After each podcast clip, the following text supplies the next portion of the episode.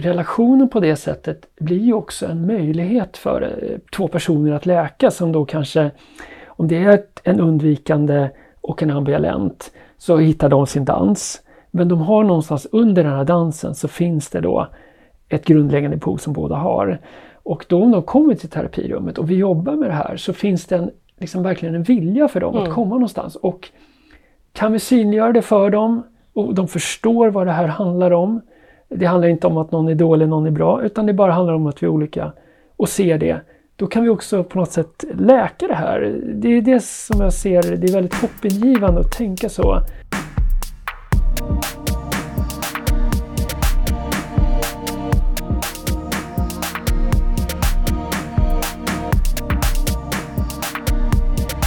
Hej och välkomna till ännu ett avsnitt av podden Våra relationer. Ja, det är Björn med som vanligt då. Och Matilda är också med som vanligt och vi sitter ju återigen i Norrköping och poddar i denna lilla poddstudio på DoSpace, eller hur? Ja. Vi har hittat hem. Absolut. Och idag så ska vi prata lite om det här med närhet och anknytning i relationer. Men jag tänker, i vilka sammanhang är det viktigt? Ska du säga något om det först? Ja men det är ju viktigt att eh, ha kunskap om, tänker jag, när det handlar om nära relationer framför allt. Mm. Det är ju någonting som spelas upp väldigt mycket i en kärleksrelation eftersom det är en av de mest sårbara relationer vi har. Men vi kan ju även se anknytningsmönster i relation till kollegor eller chefen eller våra vänner. Vi har ju en anknytning egentligen till alla våra medmänniskor på olika sätt. Men framför allt så handlar det om hur vi skapar närhet och hur vi förhåller oss till andra när det blir sårbart. Ja. Och jag tänker också det, ofta när det blir nära framförallt och, och när det blir just nära relationer så att det är kärleksrelationer eller liksom parrelationen som det blir tydligast. Men jag tänker också att det blir väldigt tydligt också generationsmässigt, alltså i förhållande till våra barn. Mm. Så där är det också så att liksom har vi ett visst anknytningsmönster så för vi också gärna över det till våra barn om vi inte är väldigt medvetna eller jobbar med att utveckla det. Så där har vi också en väldigt viktig del tycker jag. Jätteviktig. Som vi måste ta med mm. i, i uh, podden här. Mm. Ja. Så det är ju en av anledningarna till att vi den här gången vill faktiskt verkligen fördjupa oss lite i ett avsnitt om just anknytning. Vi har ju pratat om det här flera gånger i flera avsnitt tidigare och rört vid det på olika sätt. Både teoretiskt men också våra egna erfarenheter. Men den mm. här, mm. det här är ju också ett väldigt centralt eh, liksom, begrepp eller central liksom, grej i vår kommande kurs som vi håller på med. Mm. Så vi är väldigt uppe i det här med anknytning just nu och känner att nu passar vi på att prata lite extra om det, eller hur? Absolut. Och jag tänker att i våra liv då så kommer det här in som en väldigt viktig del väldigt tidigt också. Och, och man pratar mycket om det här, vad är eh, alltså miljö och vad är arv och så. Och vad jag i alla fall förstår, man verkar vara ganska överens om att det här handlar mer om miljö. Alltså vad som händer då mellan barnet och dess anknytningspersoner det behöver inte alltid bara vara föräldrar, det kan vara andra också. Barnet kan ju också ha flera olika anknytningspersoner som också det kan utveckla lite olika anknytningsmönster med faktiskt. Absolut. Och det är när barnet är litet och det är någonstans eh, efter, ja, efter ett tag men inom de första åren men alltså kanske mellan ja, från man är väldigt liten upp till kanske fem som det här mönstren sätter sig mest då. Så Det är där som det är viktigt och det är då man utvecklar det här. Mm. Så vi hoppar in lite på teorin då. Så, så någonstans, eh, alltså det här är ju ganska gammalt och det var ju lite omstritt i början också om det här verkligen var någonting man skulle ta hänsyn till inom psykologin och det var liksom lite sådär, man tyckte olika och det var ju en som hette John Bowlby som, som började med det här eh, tankarna kring det här och teorierna. Och det var väl någonstans på 50-talet mm. om jag förstår rätt, att det var då det började. Mm. Eh, och var fanns han? Han fanns i England va? Visst var det så? Han var engelsman, tror jag. Mm. Mm. Jag ska inte svära på att jag är helt säker Nej, men Jag är ganska men, säker på att han var engelsman. Och det var väl just det här att han började titta just och såg de här eh, samspelet mellan ba barnen och föräldrarna. Och just det här med behovet av en trygg bas för, för barnet och så. Mm. Eh, och, och, ja, och såg att eh, just då någonstans eh, när man är liten då så, så börjar man utveckla det här. Eh, Ja, man gjorde ju även de här, eh, vad kallar man dem för, främlingstesterna där eller vad, vad kallar man vad, vad Ja, det? man kallar det främlingstester tror jag eller liknande. Främmande... Och det var främmande, främmande citationen tror jag man kallar det. det. Och det var ju inte Bowlby själv om jag förstod rätt utan det var hans efterföljare som hette Mary Ainsworth. Ainsworth, mm. ja precis. Och hon bidrog ju till på 70-talet mera kring de här teorierna och så. Och det var hon, tror jag, som utvecklade de här främmande situationerna. Vi kan bara ta lite kort mm. om det. Och det. Det var ju att man utsatte barnet för en lite mild stresssituation kan man säga. Och då var man i ett rum och då var föräldern tillsammans med barnet först eh, och barnet kunde leka och sådär i det här rummet och göra saker. Och så var det ofta, jag tror att jag har läst att det kanske var lite olika varianter på det men det vanligaste verkar vara att man har haft en en, en person till och det kanske till exempel var någon ganska van med barn, barnskötaren och liknande. Och då fick de ju först vara tillsammans i rummet och sen gick ju föräldern ut. Mm. Och, då, och sen så var barnet själv en stund med den här främmande personen och sen kom föräldern in. Och det man observerade var då hur barnet betedde sig eh, under den, eh, alltså egentligen redan från början men framförallt då när föräldern gick ut. Vad hände då med barnet? Och sen så eh, under den tiden var borta men sen också framförallt när man kommer tillbaka. Mm.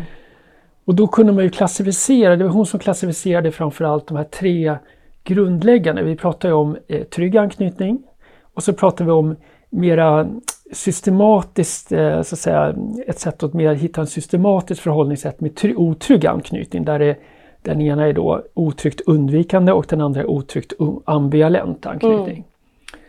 Precis, och det finns en, det kan vi också liksom påpeka i den här otryggheten, att i, även i det otrygga finns det en förutsägbarhet i hur man ska förhålla sig till föräldern. Precis. Eh, jämfört med, mot den fjärde anknytningstypen som vi inte kommer heller ta upp jättemycket kring kanske här och nu idag, men som ändå är värt att nämna som är den desorienterade anknytningstypen där, där det inte finns någon förutsägbarhet i hur man ska förhålla sig till sin vårdnadshavare.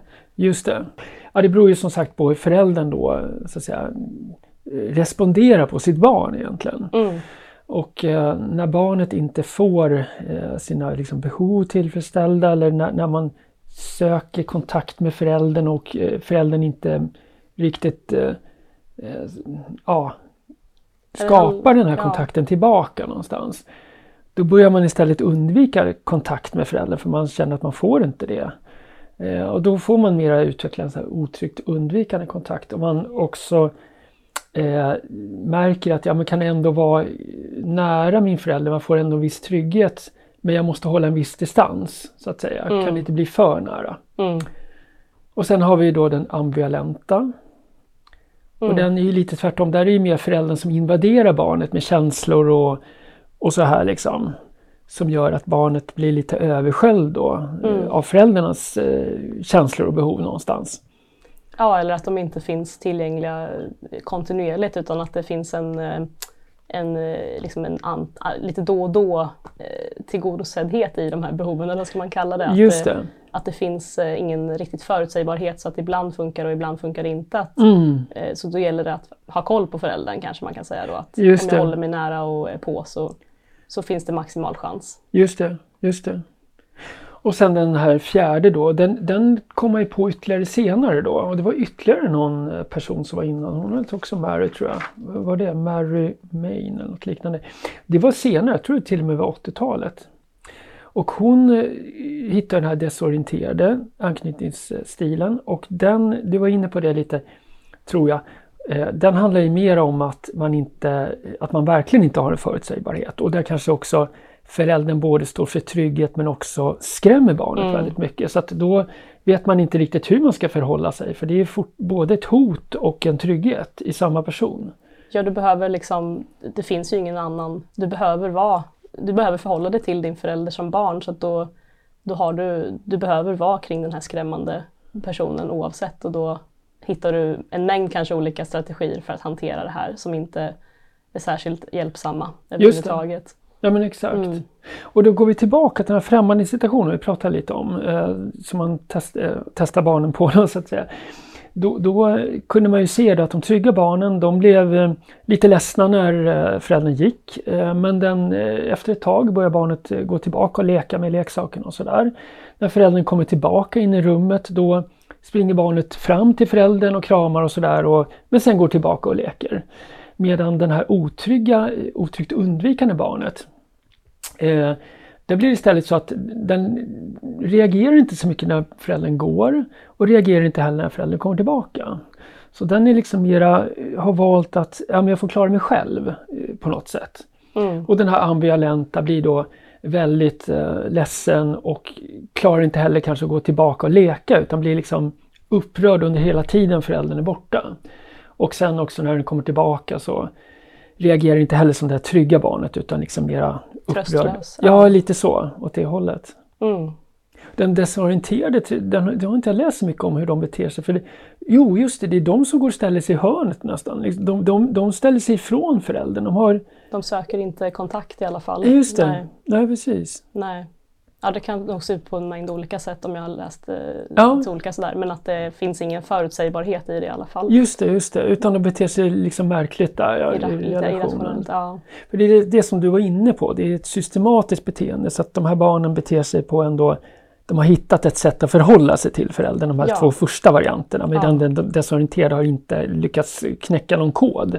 Hur det man ska bete sig. Det finns ingen kod. föräldern är så oförutsägbar och nyckfull. Ja men mm. exakt. Mm. Mm. Och det är den här sista Mary också, det var lite intressant eh, och det har vi också, vi har läst en bok också om det här som var väldigt bra. Eh, vi skulle kunna rekommendera den faktiskt. Den vi heter, är våra relationer. Ja. ja exakt, vi är våra relationer Tor Wennerberg. Va? Mm. Den, den är ju väldigt eh, liksom, akademisk men den är ju, för den som tycker det här är spännande är den ju jättebra. Ja, kan jag säga. verkligen. Men den är väldigt ja, akademiskt skriven. Ja, ja det håller jag med om. Mm. Ja men exakt. Men, men där, även i den men också läst på något annat ställe så eh, har man då utvecklat också ett sätt att, att, prata med vuxna. Och där kan man också förutse hur de kommer knyta an till sina ej födda mm, barn. Liksom. Okay. Så det är en sorts intervju, man, alltså beroende på hur de ställer de här eller hur de svarar på vissa frågor så, mm. så kan man se vilka anknytningsmönster har de i grunden och hur kommer de då knyta an till sina barn. Just det. Så det är också rätt intressant eh, faktiskt att kunna ja. ta reda på det vad man har. Och vad man eventuellt eh, vill kunna göra någonting åt. Eh, om man ska skaffa barn så kan det vara bra att ha koll på det här kanske. Just det. Sådär. Mm. Ja men det minns jag att jag läste faktiskt att, att eh, just att det hängde lite på hur man eh, oavsett, vad man, vad, oavsett vad man har varit med om när man var ung eller haft med sig bagaget så har du kunnat eh, omvandla de här erfarenheterna eller integrera dem i dig själv till en historia om dig själv mm. som har varit på något sätt integrerad i kroppen och att du kan förklara det för en psykolog till exempel då i den här intervjun. Så kan du ha förvärvat en trygg anknytning men om du pratar om din barndom eller din upplevelse på ett väldigt spretigt sätt eller du kan inte liksom få det att hänga ihop när du förklarar det så var, kunde det påvisa då anknytningstrauma i de här intervjuerna. Precis, exakt. Ja, nu minns jag det också när mm. du berättar. Ja. Så det är jättespännande att just det här eh, hur det också står då att även om man haft den mest destruktiva eller liksom desorienterade anknytningen så ah. kan du ha förvärvat en väldigt stark och trygg anknytning till dig själv eller till andra om du har lyckats eh, bearbeta och integrera de här upplevelserna mm. och berättelserna om dig själv och din barndom. Just det. Eh, med hjälp såklart. Och det är jättespännande och det ska vi nog komma in på lite också. Jag menar det är inte kört på något sätt eh, beroende på vad man har fått för anknytning med sig utan man kan liksom jobba med det här på olika sätt. Verkligen. Vi kommer tillbaka till det. Ja. Men också om vi, nu har vi pratat lite teori, vi kanske stannar där. Eh, och vi ska prata lite om liksom hur eh, Eh, på vilket sätt spelas det här upp i sitt liv någonstans och mm, varför är det här viktigt? Vi börjar ju lite med mm. det men någonstans att det blir väldigt viktigt i relationer. Eh, och där kanske vi också eh, liksom personliga erfarenheter, vi kan ju ta upp det men just att, att relationen är ju viktig någonstans för att skapa den här trygga basen man har som liten. Någonstans spelar man ju upp lite det här förälder-barn behovet i relationen också. Att man har eh, sin partner för trygghet, för närhet, eh, lite av det man fick av sina föräldrar tänker jag. Ja precis och då kanske det, det som jag kommer till med när du säger det, mm. det är ju också att det kan vara otroligt vanligt att man spelar upp att man inte vill ha en trygg, alltså har du haft mycket undvikande kanske i en relation, då kanske du är van att klara dig själv. Så du behöver inte ha, du söker mm. inte efter den här trygga partner utan du kanske söker dig efter eh, mera kortsiktiga relationer eller där du bara har sex med folk eller så vidare. Så det kanske inte är... Just det. Eh, det, det, kan vara väldigt olika, kommer till mig när du säger det, att beroende på vad man har för anknytning med sig. För precis som du säger, man söker det man känner igen, ja. det man är trygg med, det man är van vid. Och då kan det trygga vara just att inte vara för nära. Mm. Precis som du säger, för att vara för nära har tidigare varit eh, farligt utifrån att det lilla barnet känner kanske heller att man inte inom citationstecken överlever riktigt. Alltså barnet, om man inte har föräldrarnas eh, alltså välvilja, om man ska säga så, så överlever inte barnet. Så nu gör alla strategier för att liksom mm. skapa det. Och då kan det vara just att man får en, drar sig undan mm. för att skapa den och då har man med sig det sen i relationer. Ja, det finns liksom en viss eh, maxtak kanske på närhet som du kan ha för att, ja. för att kunna vara trygg. Ja men exakt, mm. precis. Mm.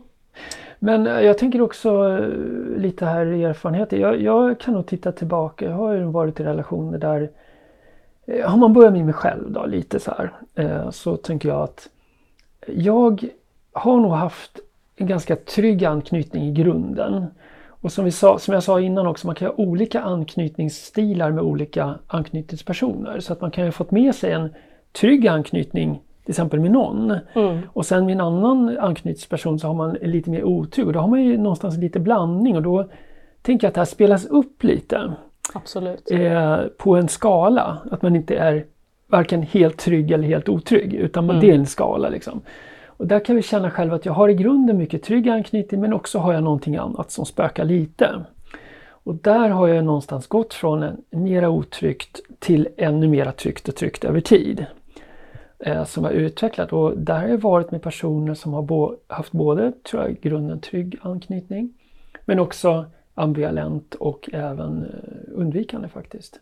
Mm. Och det blir ju väldigt olika också för en själv för jag tänker att någonstans är det lite där man, man kommer också in i ett samspel och då har det nog blivit så att jag har blivit mer åt det ambivalenta hållet med en, kanske en undvikande person medan mera alltså undvikande eller kanske trygg. I det här fallet så var jag nog mer trygg med den som var ambivalent. Mm. Men att man liksom också formas lite. Känner du igen det här? Ja eller? men gud ja, jag blir nyfiken ändå på, en väldigt liksom personlig fråga kanske, men vad, liksom, vilka av de upplevelserna tycker du har varit mest utmanande för dig att, att vara i eller att hantera eller bryta? Alltså det jag tänker på nu, så, så den ambivalenta, där var det inte så utmanande. Jag kunde vara väldigt lugn i det hela tiden. Jättelugn och, och trygg i mig själv. Utan där blev det mer att relationen fortsatte inte på grund av bland annat det här då. Tänker du att din partner var ambivalent då? Eller var ja, du som exakt. Var... Mm, det var en partner okay. som var ambivalent. Jag kunde vara eh, väldigt mycket i min trygga del och eh, liksom var kvar och blev inte särskilt påverkad av det. Utan det var mer det som blev utfallet, blev mer att det blev, relationen fortsatte inte. Och det här var väl en del av det. det är, nu pratar vi om en sak i en relation, eller en parameter. Det är ju så många saker som påverkar. Medan eh, jag hade svårare liksom egentligen att vara med en otryggt undvikande person faktiskt. Eh, då upplevde jag, efter, i början fungerade det bra och sådär men sen efter ett tag så liksom med tiden, när förälskelsefasen speciellt har gått ur efter sådär ett år eller knappt ett år, då började det här bli tydligare. Då blev det väldigt eh, svårt det här med liksom initiativ och hur, en, hur man tar initiativ till närhet och sådana saker och, och, det blev en väldigt svårt, eh, svår balans. Mm. Utifrån också att man kanske känner att det här ska vara eh, lite att vi har båda ett ansvar. Allt det här, liksom. Vad var det som hände rent konkret då? då? Nej, men jag kände att vi levde mycket parallell, parallellliv. Mm. Och då gick väl jag in i lite där att det, det, blev inte att vi skapade en gemenskap riktigt och då blev det att jag också levde parallellliv. Och jag utmanar väl kanske till viss del från mitt håll att um, Eh, på något sätt vilja ha närhet och kontakt. Men samtidigt så är jag ganska flexibel som person. Jag klarar av ganska olika situationer. Och jag har en väldigt stor behov av att själv göra på mitt sätt, ta min egen tid också. Så någonstans blev det mycket parallellliv i det fallet. Vart ni båda liksom lite undvikande låter det som då eller? Någonstans blev vi båda undvikande men jag pendlade lite med, undvikande men också åt det ambivalenta hållet. När jag kände att jag inte fick kontakt då kunde jag gå in i liksom perioder med lite mer ambivalent, alltså lite mera Jagande typ? jagande mm. liksom.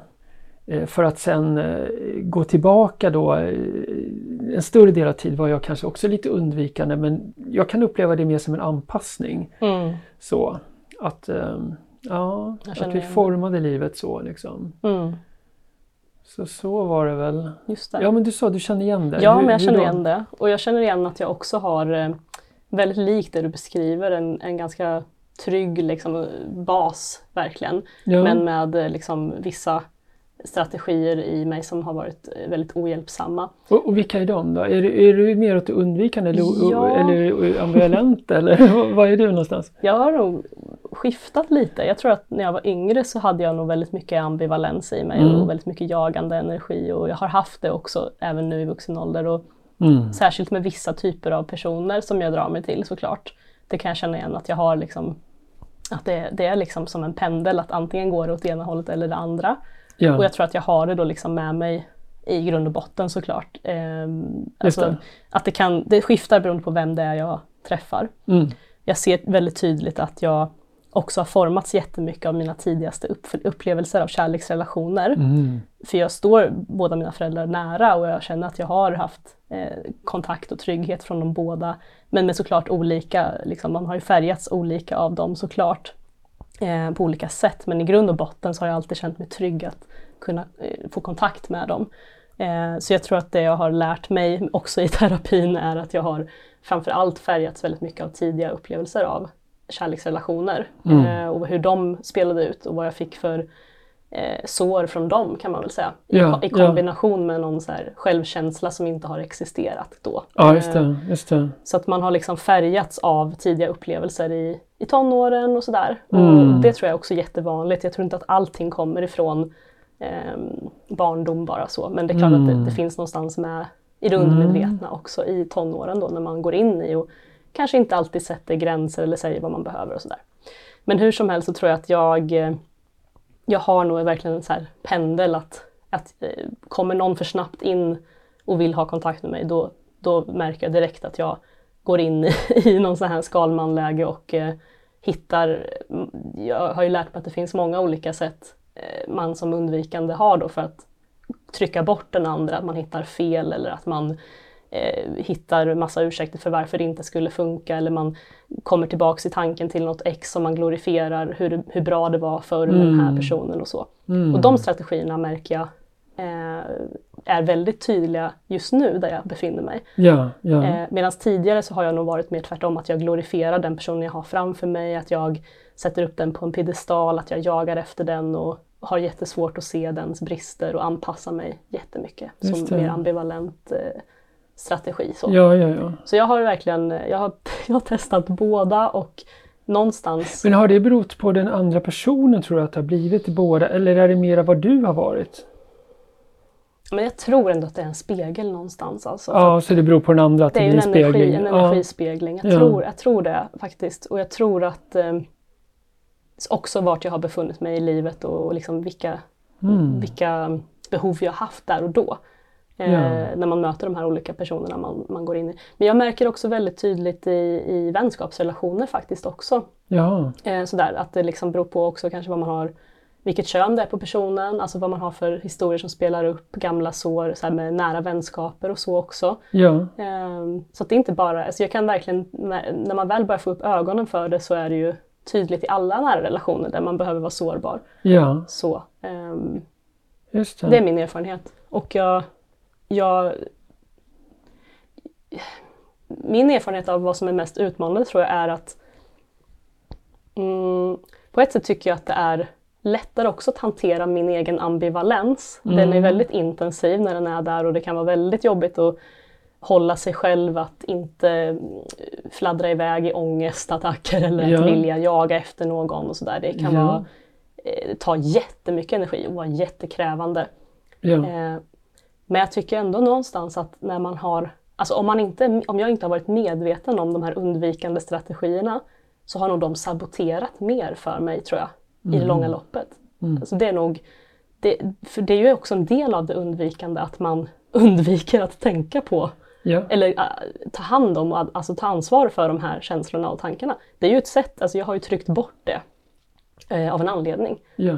Så det är nästan svårare att komma åt. Jag kan egentligen ha mer, liksom, eh, ska man säga, inte empati eller omsorg. Alltså jag, jag kan ha väldigt mycket för, för, jag tänker på den som kanske liksom mer befinner sig på, långt ut på den här skalan Ja. där man jag är inte alls långt ut på den skalan. Jag skulle säga att jag har bara vissa liksom, tendenser på det. Det. Men jag kan förstå och verkligen känna så starkt med den som kanske känner att de aldrig kan gå in i kontakt med någon, att man bara lever i att undvika närhet. Hur fruktansvärt tufft det måste vara. ja. Så där, det, det är min erfarenhet av de olika liksom, pendlarna. ja, just det. Mm. Spännande. Jag fick två tankar bara när du pratade. Det ena var just det här med, med vänner. Och, och där kan jag tänka mig också att det kan finnas en skillnad. Eh, med vänner har man ju inte riktigt den här fysiska kontakten Mm. eh, och sex och så normalt sett som man har med en partner. Det beror lite på. Eh, så. Men, men, men hur som helst, om det nu är så. Då har man ju, om man är undvikande så tycker jag, då, då har man ofta lite svårare för det där fysiska och, och de där bitarna. Att liksom, sex kan fungera bra och så, men, men däremot liksom det här mera nära och, och, och fysiska, ja och sådana där Ja. saker. Eh, och, och där kanske man inte blir lika utmanad i vänskapsrelationen. Nej. Medan eh, som den ambivalenta kanske på något sätt spelar upp lite samma sak med en, med en vän. Liksom. Mm. Att en vän som inte hör av sig till exempel och sådär. Att det blir lite samma spel.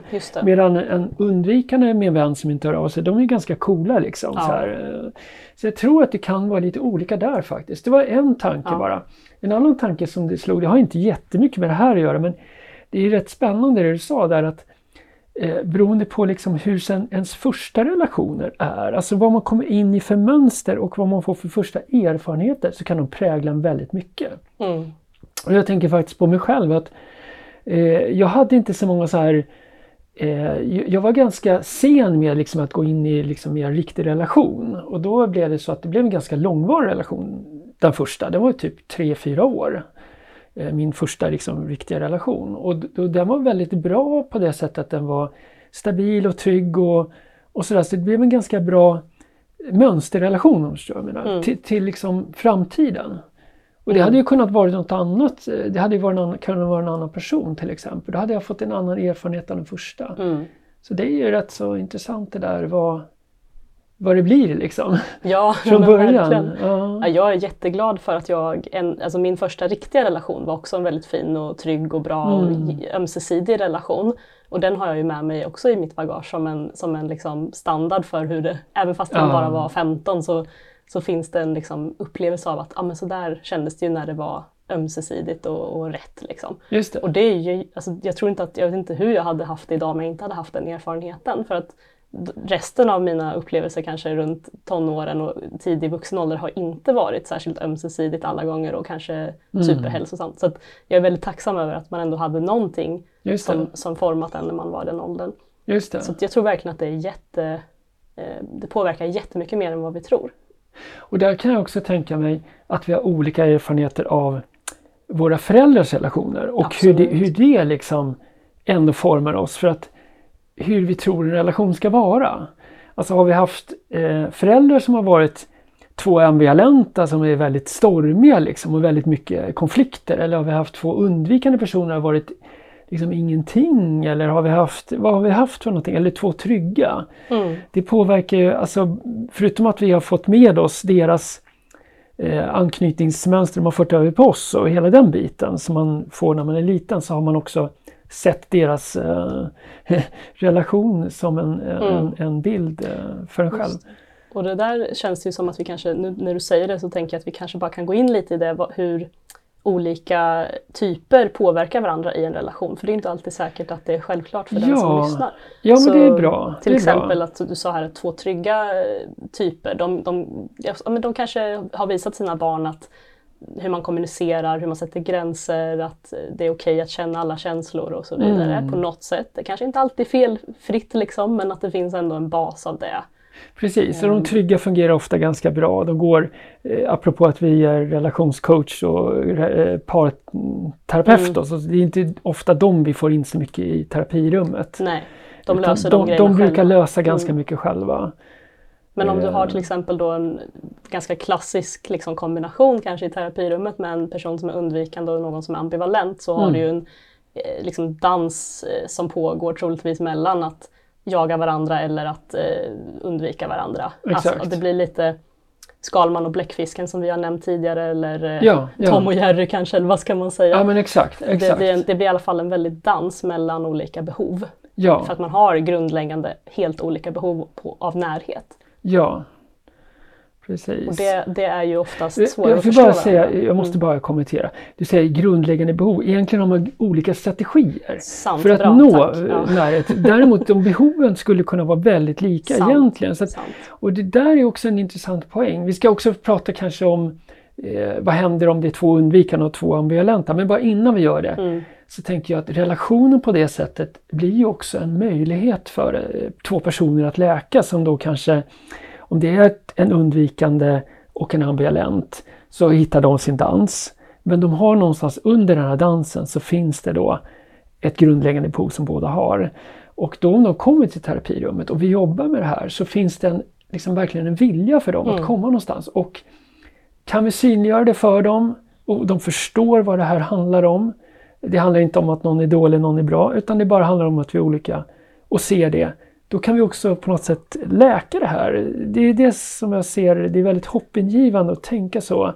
Ja, Mm. jättebra att du tog upp det för det, det är precis faktiskt så som, som du säger. Det, det är ju inte att man har grundläggande olika behov för vi har ju ändå samma behov som människor i grund och botten. Alltså att vi vill ha närhet och kontakt. Ja, Men för att få det så har vi hittat olika strategier. ja men exakt. Eh, Och kanske, jag gissar, skulle en undvikande som är väldigt undvikande kanske säga nej men jag behöver inte eh, kramas, jag, behöver in, jag vill inte liksom ha det här, jag har inte de behoven. Just det. Men då kanske man kanske snarare ska eh, ha, ta hänsyn till och säga att du kanske inte är i kontakt med det behovet då, eller? Ja. ja, men precis. Och det kan man ju prata om i terapirummet. Det kan vara svårare för de här personerna själva att riktigt förstå det. För, för att det är svårt att skilja på en strategi och behov för en, en person när det är så integrerat i en själv. Mm. Vi tror ju mycket att vi behöver inte andra personer eller vi behöver, brukar vi uttrycka oss. Men egentligen är det inte det utan det är en strategi. Jag har valt den här strategin för att Överleva. överleva i Ja. livet. Och vi ser inte att det är en strategi utan vi misstolkar det och tror att det är ett behov. Och då behöver vi hjälpa till att översätta det här och säga men det här har du liksom kanske se och så hittat då. Men vad är egentligen behov? Så får vi hjälpa personen att hitta det. Jättebra poäng. Ja. Mm. Och sen är bara det här om det är två undvikande, då blir det lite som jag var inne på tidigare och pratade om Mm. att det blir lite två parallellliv. Vi kanske lever ihop, vi bor ihop, men vi gör lite olika saker och vi har inte så stort behov av att göra det ihop och sådär. Mm. Och sen två stycken som är ambivalenta, det kan bli mycket konflikter och kanske mer åt det hållet, att det, Mm. det blir mer så. Mer osäkerheter och, och kanske Ja. mycket passion, mycket känslor. Och, Exakt, det kan det vara. Mycket känslor och, och, och så, och passion ja, men, men också mycket bråk skulle det kunna vara. Absolut. Och det, kan, det ska jag väl också säga att kanske är det, jag ska inte säga att det är mest passion, men jag tror att ändå att det kan upplevas så om man är i en undvikande och ambivalent situation där man jagar efter varandra. Just det, just man det. kan kanske ha ett väldigt spännande sexliv för att det är så oförutsägbart och det blir väldigt beroendeframkallande. När ska jag få det här? Liksom? Exakt. Mycket maktkamp kanske också. Ja men exakt. Och där är vi lite inne på också det som vi brukar prata om i relationer, vi pratar med par.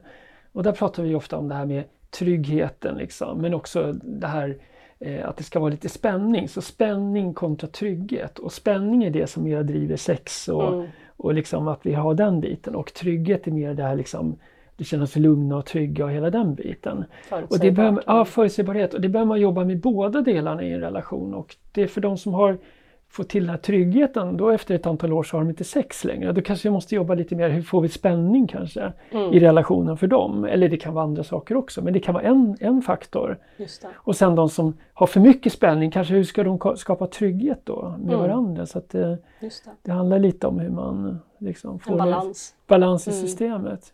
Men apropå det så tycker jag också är väldigt spännande om man kopplar anknytning till det här med, med hjärnan och lite så. Eh, och det är väldigt intressant att eh, hjärnans funktioner påverkar också vårt anknytningssystem. Så att beroende på hur vi har utvecklat vår anknytning så har också det påverkat hjärnan. Mm. Och sen finns det tvärtom också. Om vi kan påverka hjärnan så kan det påverka vår anknytning. De hänger ihop. De hänger ihop Mm. och det är jättespännande. Så att, till exempel det här med med, med eh, vår hjärna då så, så, så, är det ju kopplingen mellan höger och vänster hjärnhalva. Och den då den eh, blir tätare, så alltså vi har mer kontakt mellan hjärnhalvorna om vi har en trygg anknytning. De samspelar och De samspelar mer då så att säga.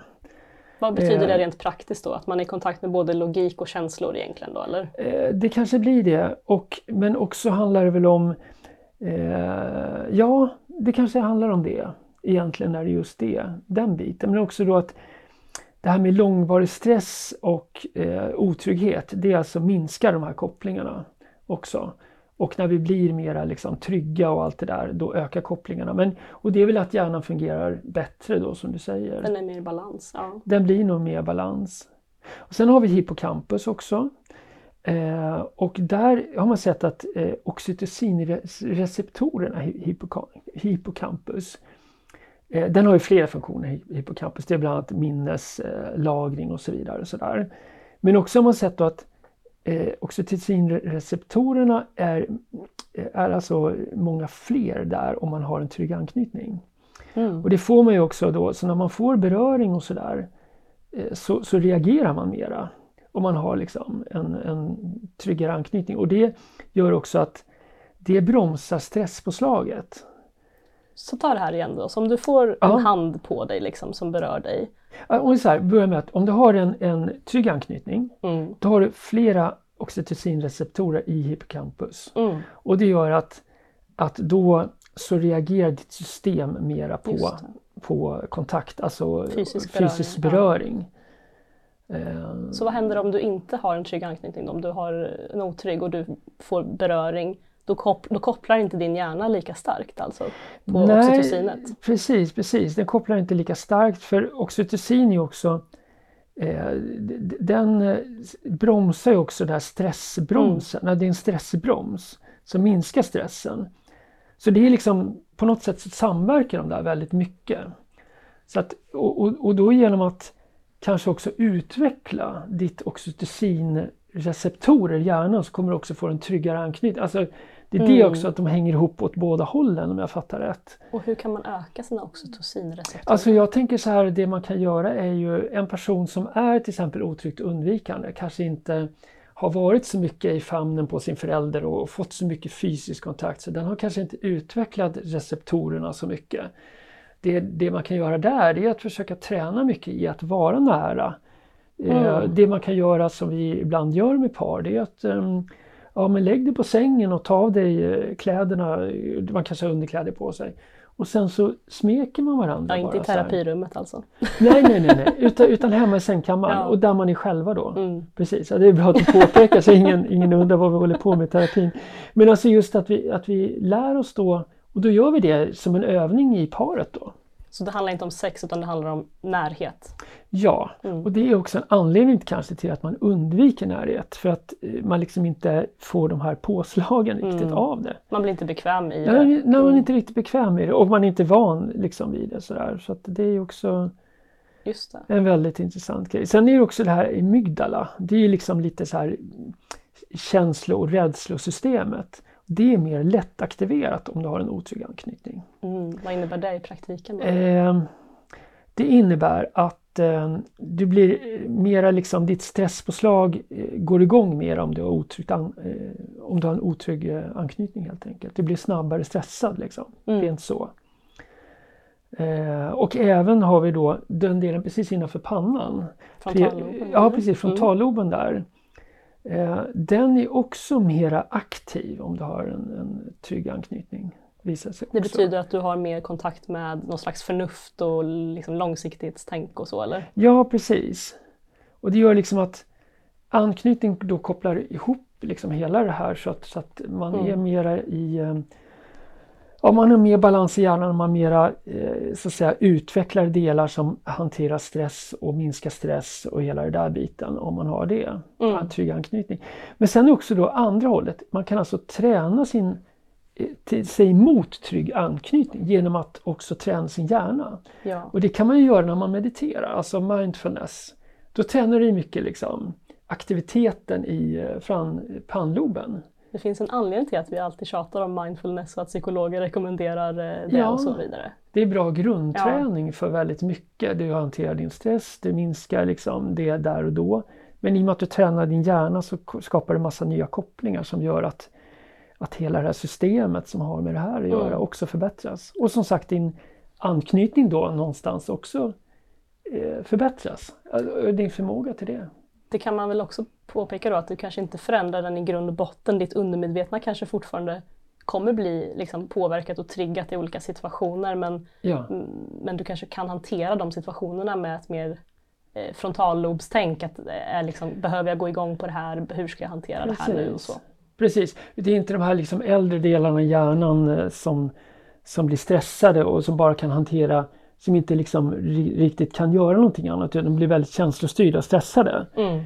Eh, utan då får du mer kontakt med de delarna i hjärnan som kan bromsa den stressen och så vidare. Som den här frontal, frontala pannloben kan göra. Så egentligen så låter det som att en trygg anknytning sitter väldigt mycket liksom i hur hjärnan samspelar och att vara i kontakt med den här trygghetsdelen av hjärnan då i Ja, frontalloben. ja Mm. det, det, det verkar så. Mm. Och, och det är bara, jag sa ju lite det inledningsvis, jag måste bara knyta ihop säcken för det här är ju någonting som jag kom på ganska nyligen också. Alltså jag har ju någonstans valt en väg, eh, man kan ju undra varför man väljer den väg man gör liksom i livet. Mm. Eh, och, och liksom är det slump eller inte? Men jag började ganska tidigt meditera och jag, jag berättade det, jag åkte ut och mediterade med nunnor ute på kloster och Mm. sådär. Och någonstans så är det ju kopplat väldigt mycket till det här med att liksom känna trygghet i sig själv och kunna knyta an till andra personer och jag har ju haft med mig det här att behöva prestera när jag är med andra och sådär. Just det. Och hela den biten har jag ju tränat på då för då har man liksom varit i en sammanhang där man ska vara tyst hela tiden. Du ska vara med andra, vara nära andra utan att börja prestera. Eh, Så hela den delen har jag tränat, sociala delen, att det är okej att vara som jag är. Men också har jag tränat min hjärna för att då bli tryggare. Så hela den miljön har ju faktiskt skapat, eh, ja, stöpt om hjärnan till viss del och skapat en ökad trygghet och anknytning också. Tryggare anknytning. Trygg anknytning till dig själv låter det som då, att det är grund och botten hur du själv... till mig själv men samtidigt då också till andra. För att Mm. det blir ju till mig själv och mina förutsättningar för en liksom, trygghet i mig själv skapar också förutsättning Mm. för trygghet med en annan. För som jag sa så har man liksom på något sätt haft med sig att om jag ska vara okej så behöver jag prestera. Mm. Men just i den här miljön som handlar om att inte prestera alls Mm. och att det är okej. Det är också ett lärande i det som var väldigt eh, effektfullt tror jag för mig. Verkligen.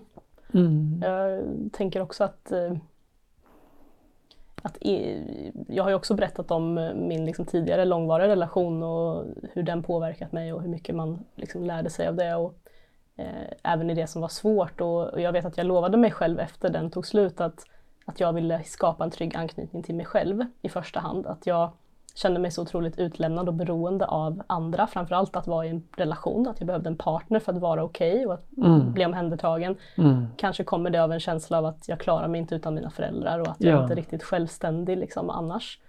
Och då, när jag gav mig själv det här löftet så, så märkte jag nu också att jag tror att någon, jag har hört det här från andra poddar och andra personer som har sagt att ibland behöver du liksom gå från en extrem till en annan för att sen hitta balansen. Mm. Och jag tror att jag gick från en extrem av ambivalens och liksom otrygghet i att stå på egna ben och vara beroende av andra och söka kontakt och jaga efter andra till att kanske nu vara på en plats där jag har slagit undan och blivit väldigt självständig Mm. och eh, nästan Mm. undvikande och, och sådär. Att, Mm. för att känna mig liksom, hur, hur känns det? Hur, jag kanske behöver uppleva det eh, för att sen då välja liksom, vilka vägar ska man gå till att hitta en trygghet. Ja. Där man kan också släppa in andra och eh, stå stadig i sig själv trots att man då sänker garden igen och utan att känna att man tappar bort sig själv.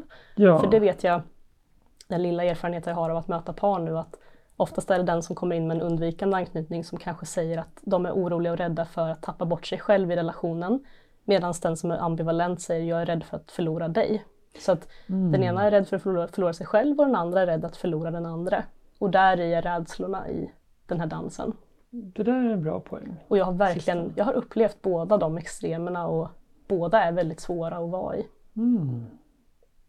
Ja, vad spännande. Just att du också kan se de där upplevt. Och som du berätt, hittar så är det väldigt vanligt som du säger också det här att man liksom behöver gå mellan lite ytterligheter för att hitta någonting som är kanske en syntes mellan eller Mm. en balans mellan vad man ska kalla det.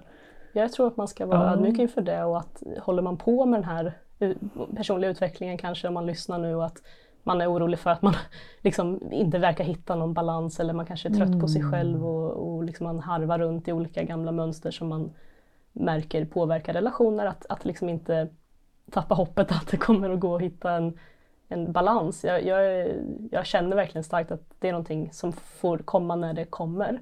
Och Ja. att vara medveten om att ibland blir det lite extremt åt olika håll. Ja, Precis som när man kanske börjar öva på att sätta gränser i en relation. Att man kanske har gått från att vara helt gränslös till att säga nej till allt och alla och verka jätteelak eller helt upptagen med sig själv och, och sådär. Till att man då märker att nej men okej, jag kan säga ja till de här grejerna eller jag kan eh, släppa in. ja. Jag tror att det liksom hänger ihop. Eh, allt det här hur vi förhåller oss till varandra. Mm. Mm. Jo, det håller jag verkligen med om.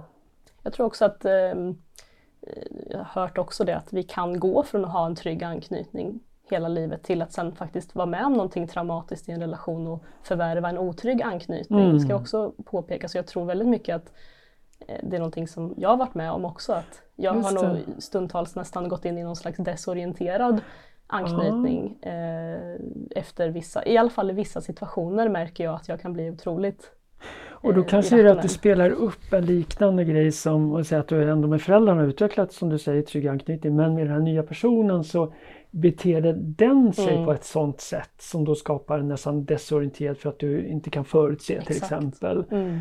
Och det är klart det skapar en väldigt osäkerhet hos dig också.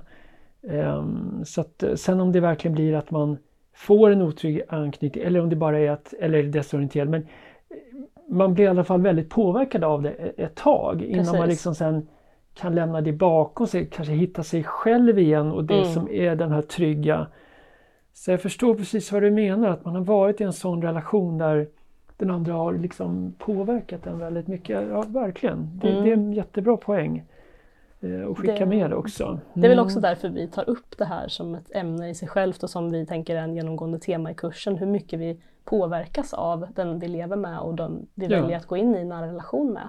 Ja, Och eh, hur viktigt det är att stå kvar och hitta sig själv och sin röst och sin trygghet eh, i även en nära relation. Men också då att kunna släppa in och stå bredvid och vara trygg med varandra. precis. precis. Och det, det där är jätteintressant. Det ska vi ta nästan lite i nästa podd också. Mm. Det här med hur hittar man balansen också i relationen mellan dig som individ och relationen och vad är det som ska ta plats i det här. Eh, Den är ju jätteviktig och som du är inne på, hur, eh, ja, hur hittar man det där på ett bra Mm. sätt? Eh, som sagt, vi har ju spelat in idag och eh, vi eh, håller på med kursen Mm. och eh, vi jobbar på och förhoppningsvis så nu ser vi ut som kanske kommer ut i mars någon gång. Mm. Så att nu har vi spelat in alla moduler i alla fall och ska jobba vidare. Det är en Precis. hel del klippjobb och annat. Men ja, det här är ju som sagt som du sa en väldigt viktig del i kursen också. Mm. Eh, Den här biten och våra mönster och hur de går ihop då. Så där har vi också övningar kring det. Där, där ni, om ni nu väljer att gå så har ni möjlighet att jobba med det här också. Mm. Mm. Ja, det, är, eh, det påverkar oss alltid mer än vad vi tror och det finns hur mycket mer att säga som helst på det här. Ja. Men det kanske är dags att eh, sammanfatta lite och runda av lite vad vi tar ja, med men det gör oss. vi. Ja, precis. Vad tycker du har varit det viktigaste från det här samtalet? Ja, alltså någonstans är det en bra sammanfattning för mig att prata igenom det här. Eh, jag tycker att eh, varje gång man gör det liksom så blir det en bearbetning. Och det är ju väldigt spännande tycker jag att se just sin, sig själv eh, och hur liksom det här har påverkat och hur man också, ut, hur jag också utvecklar det här. Som sagt hur jag kan koppla ihop lite det här liksom, som jag glidit in på, meditation och allt det där med att också hur anknytningen har utvecklats och så.